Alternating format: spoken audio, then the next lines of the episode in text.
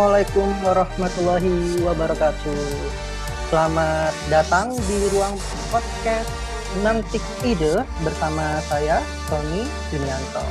Kawan-kawan semuanya, selamat, uh, saya ucapkan selamat datang sekali lagi di podcast Mantik Ide.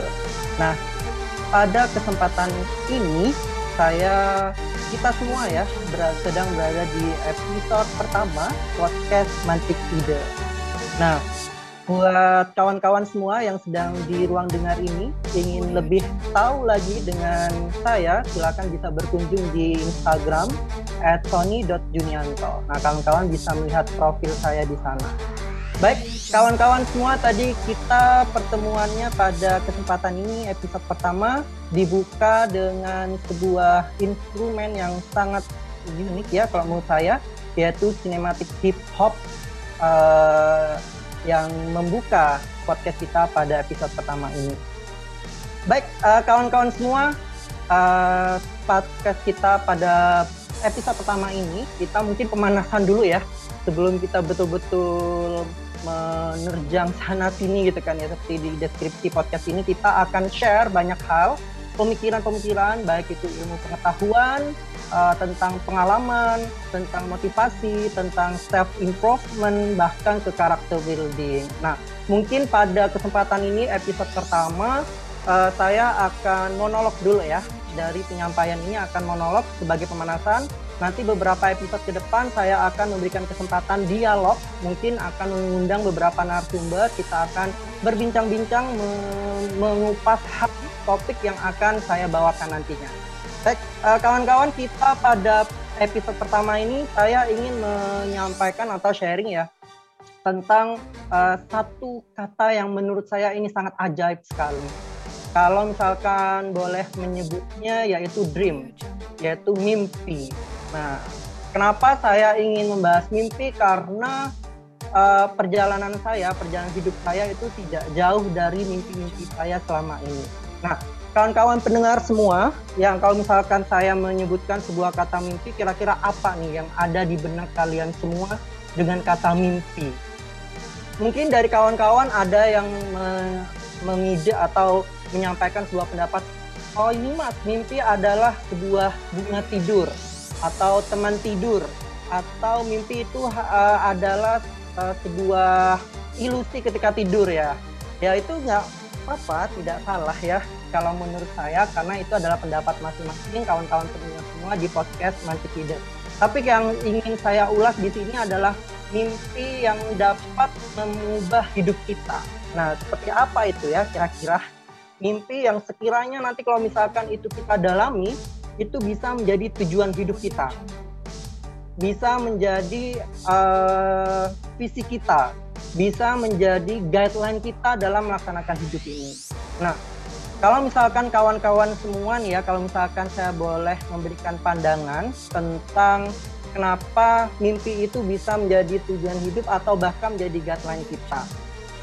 Kawan-kawan kalau misalkan kalian berada di luar Surabaya, lalu berangkat gitu kan ya naik mobil, uh, masih belum kenal sama sekali yang namanya Surabaya, lalu kalian masuk ke Surabaya, tapi tidak tahu Surabayanya itu mau ke daerah mana, misalkan kecamatan apa, kelurahan apa. Nah, karena tidak tahu, yang penting asal masuk aja di Surabaya. Kira-kira bisa menemukan jalannya enggak kira-kira atau kalian bisa uh, nyetirnya tuh nyaman tidak sih kayak gitu. Kalau menurut saya sih uh, kalian akan menghabiskan waktu di jalan karena kalian tidak tahu arah kalian ke mana, betul tidak?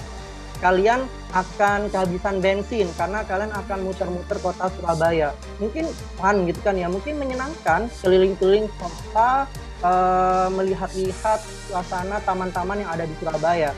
Tapi apakah itu suatu hal yang menguntungkan untuk kita?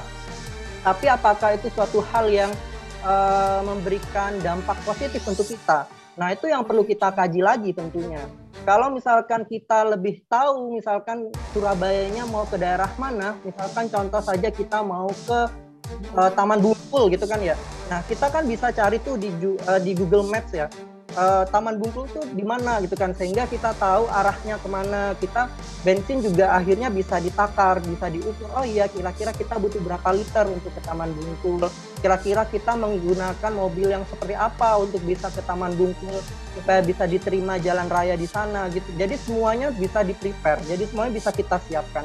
Tapi kalau misalnya kita tidak tahu uh, arah kita di Surabaya itu mau ke mana yang ada bensin kita habis uh, waktu kita habis di jalan belum lagi kalau misalkan uh, contoh di Ayani gitu nih atau di jalan-jalan arteri yang tiba-tiba macet. Wah kita bisa emosi gitu kan ya menahan diri uh, dengan kemacetan yang ada. Nah dari hal-hal yang kayak gitu otomatis kita butuh dong ya yang namanya tujuan. Nah itulah kawan-kawan semuanya kenapa dalam hidup kita ini kalau bisa diusahakan itu punya mimpi punya mimpi dan punya suatu hal yang ingin diraih, target, atau bahkan nanti mimpi itu menjadi sebuah cita-cita kita.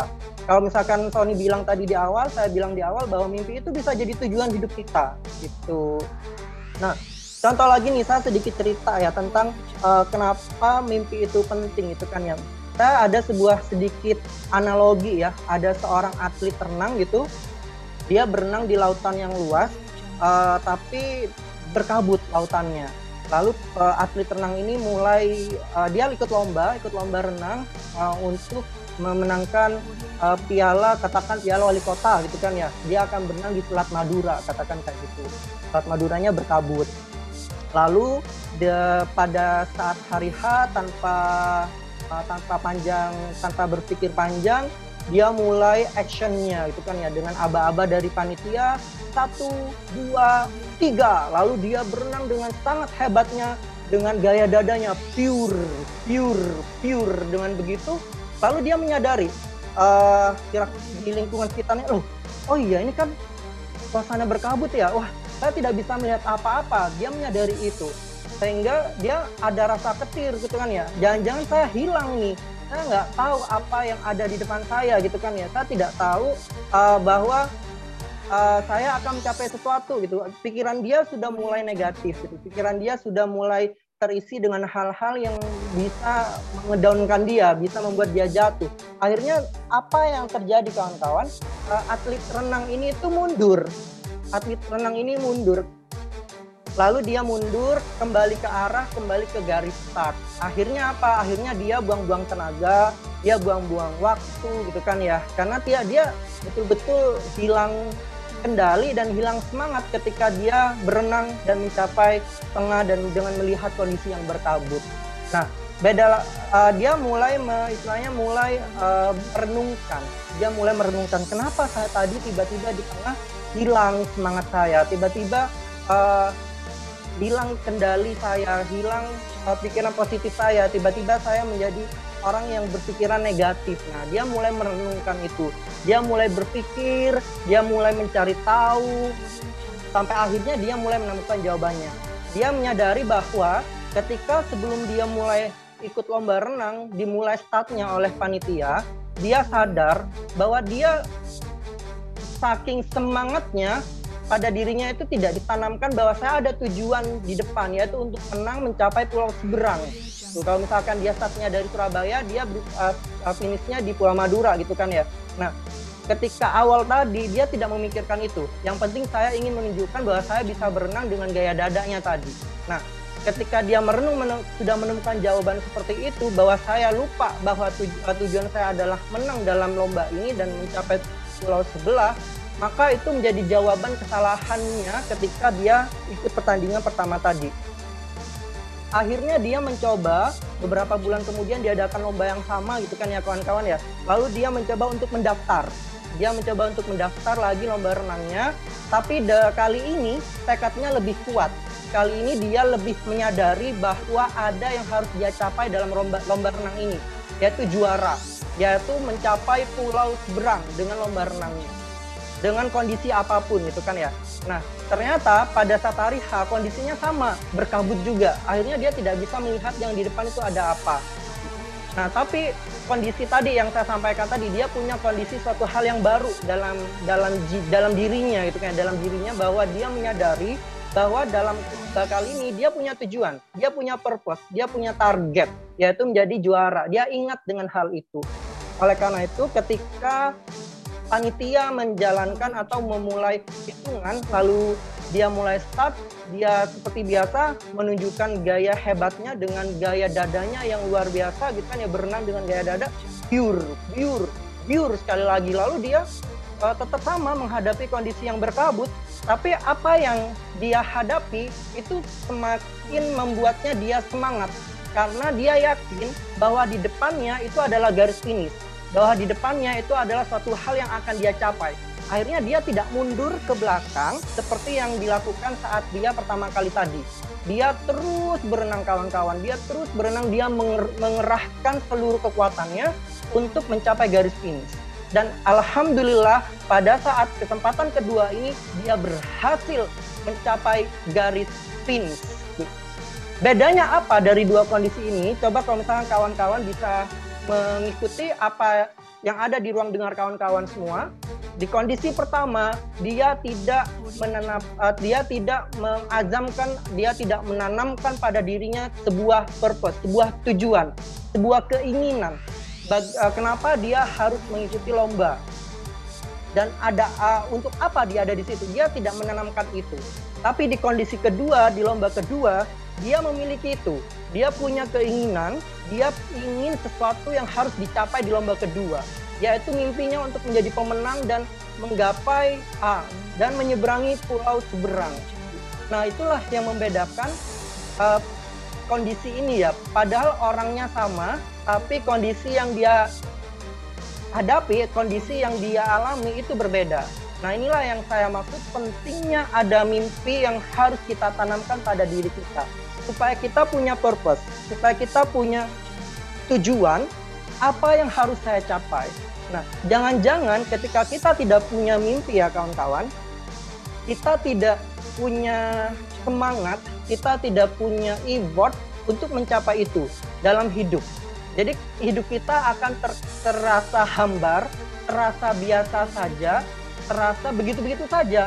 Artinya ada di zona nyaman.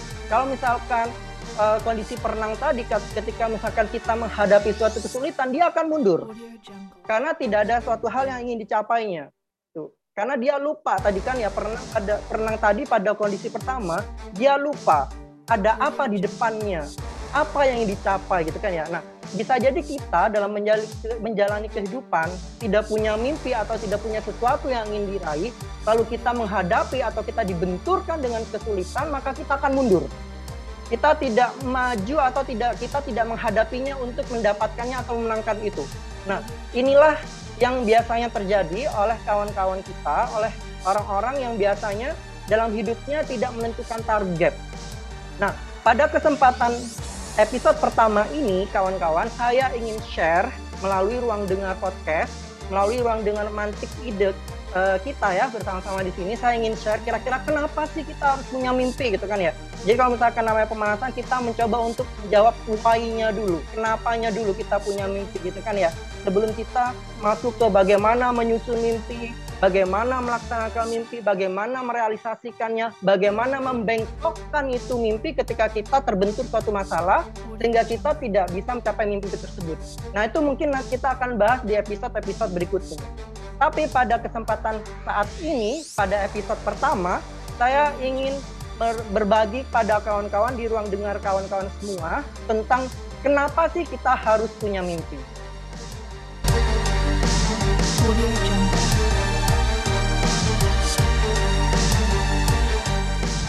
Baik, pada kesempatan episode pertama ini saya ingin berbagi tentang uh, lima alasan kenapa kita harus punya mimpi. Yang pertama kawan-kawan, kalau misalkan saya boleh share di ruang dengar ini, yang pertama adalah sebagai tujuan hidup kita. Mimpi bisa kita jadikan sebagai tujuan hidup. Ini saya share lima hal ini, lima alasan ini berdasarkan dari pengalaman yang saya uh, alami, berdasarkan pengalaman yang sudah saya lakukan dalam kehidupan saya selama ya kurang lebih 30 tahun lah ya. Dari saya bayi lahir sampai saat ini saat berusia 30 tahun. Nah, akhirnya ketahuan ya usia saya. Tidak apa-apa. Yang pertama, alasan pertama adalah sebagai tujuan hidup. Kalau misalkan kita flashback kembali ke cerita tadi ya, sebagai uh, perenang dia punya tujuannya dalam mencap dalam lomba tersebut, uh, dalam hidup kita harus punya tujuan. tujuan kita apa sih dalam hidup ini gitu kan ya kalau saya bilang bahwa tujuan ini tujuan hidup kita adalah beribadah kepada Allah SWT kalau misalkan kita berbicara lebih luas lagi bahwa kita harus punya visi hidup yang di mana visi hidup kita ini berorientasi sama hari, hari akhir kita sama kehidupan kita nanti yang paling abadi yaitu setelah kira-kira kita dalam hidup ini mau dikenal sebagai apa? Kira-kira kita dalam hidup ini mau dikenal sebagai siapa? Kita mau mati sebagai apa? Kita mau mati sebagai siapa? Itu yang paling utama yang harus kita tanamkan pada diri kita. Sehingga ketika kita tidak menentukan kita ingin mati sebagai siapa, itulah menjadi tujuan hidup kita apakah tujuan hidup kita memberikan manfaat kepada banyak orang sehingga manfaat yang diberikan kepada orang ini menjadi jalan untuk menjadi tadi mati sebagai apanya. Nah itu bisa seperti itu.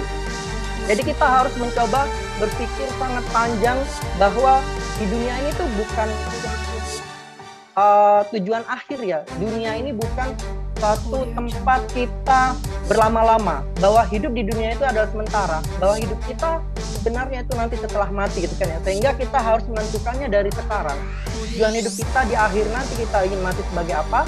Nah itulah yang kita tentukan saat ini.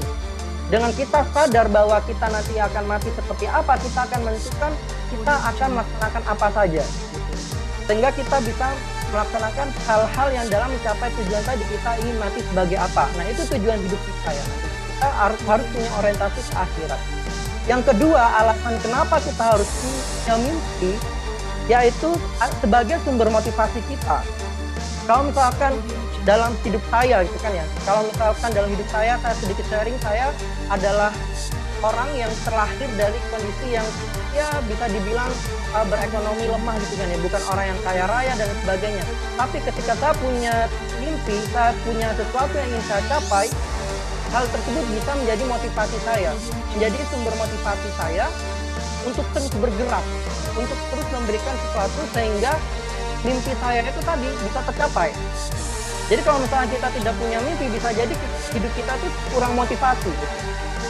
Uh, menghadapi kesulitan, akhirnya kita lemah, down, tidak percaya diri dan sebagainya. Nah, salah satu alasan kita uh, mengalami tersebut itu bisa jadi karena kita tidak punya mimpi kita tidak punya target.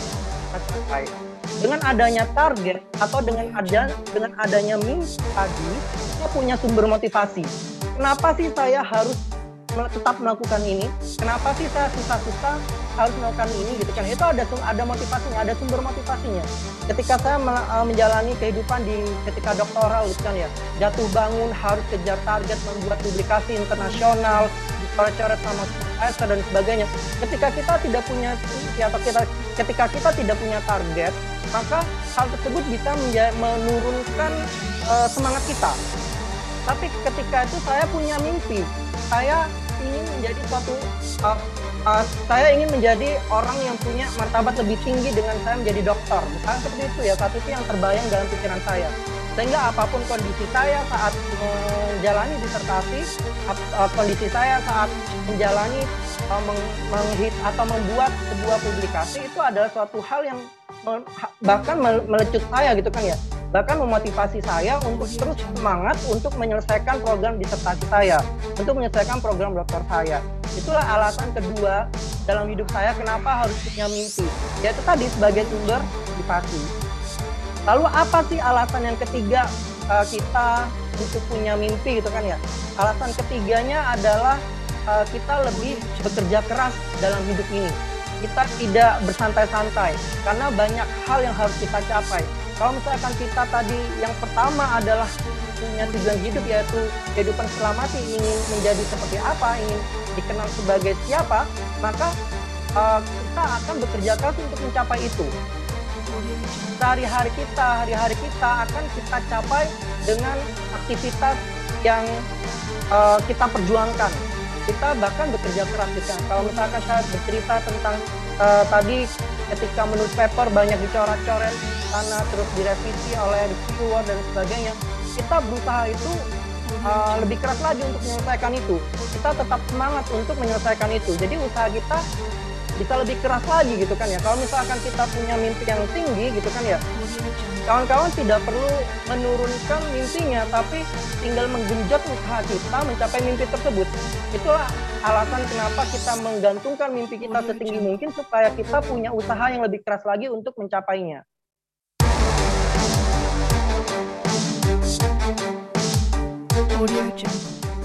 Lalu alasan yang keempat yang bisa saya share pada ruang dengar kawan-kawan semua yaitu tentang uh, mampu melupakan hal-hal yang negatif, misalkan ya. Kalau misalkan hidup kita punya guideline, uh, hidup kita punya mimpi yang akan kita capai, maka ke pekerjaan kita atau aktivitas kita itu akan padat. Aktivitas kita insya Allah akan lebih produktif gitu kan ya. Maka kita akan jauh dari hal yang negatif karena pikiran kita, tenaga kita, waktu kita kita gunakan untuk mencapai target-target tersebut. Kita gunakan untuk mencapai mimpi-mimpi tersebut gitu kan ya. Kan saya yakin kawan-kawan semua yang di ruang dengar ini punya mimpi pasti mimpinya positif gitu kan ya mimpi memperjuangkan uh, kehidupan kalian supaya lebih baik lagi nanti di akhirat supaya mendapatkan kehidupan yang sangat luar biasa di surga Allah SWT gitu kan maka uh, ketika kita mencapai tersebut ketika kita mencapai tujuan ingin mencapai mimpi tersebut gitu kan ya otomatis kegiatan-kegiatan kita akan padat dengan hal-hal yang positif dibandingkan dengan hal-hal yang negatif kalau misalkan kita mau membreakdown mimpi kita uh, misalkan di skala dunia gitu kan ya Misalkan pada saat umur 40 tahun saya ingin menjadi Menteri Pendidikan dan Kebudayaan, maka untuk menjadi seorang menteri kan tidak mungkin kegiatan-kegiatan kita negatif. Karena kenapa?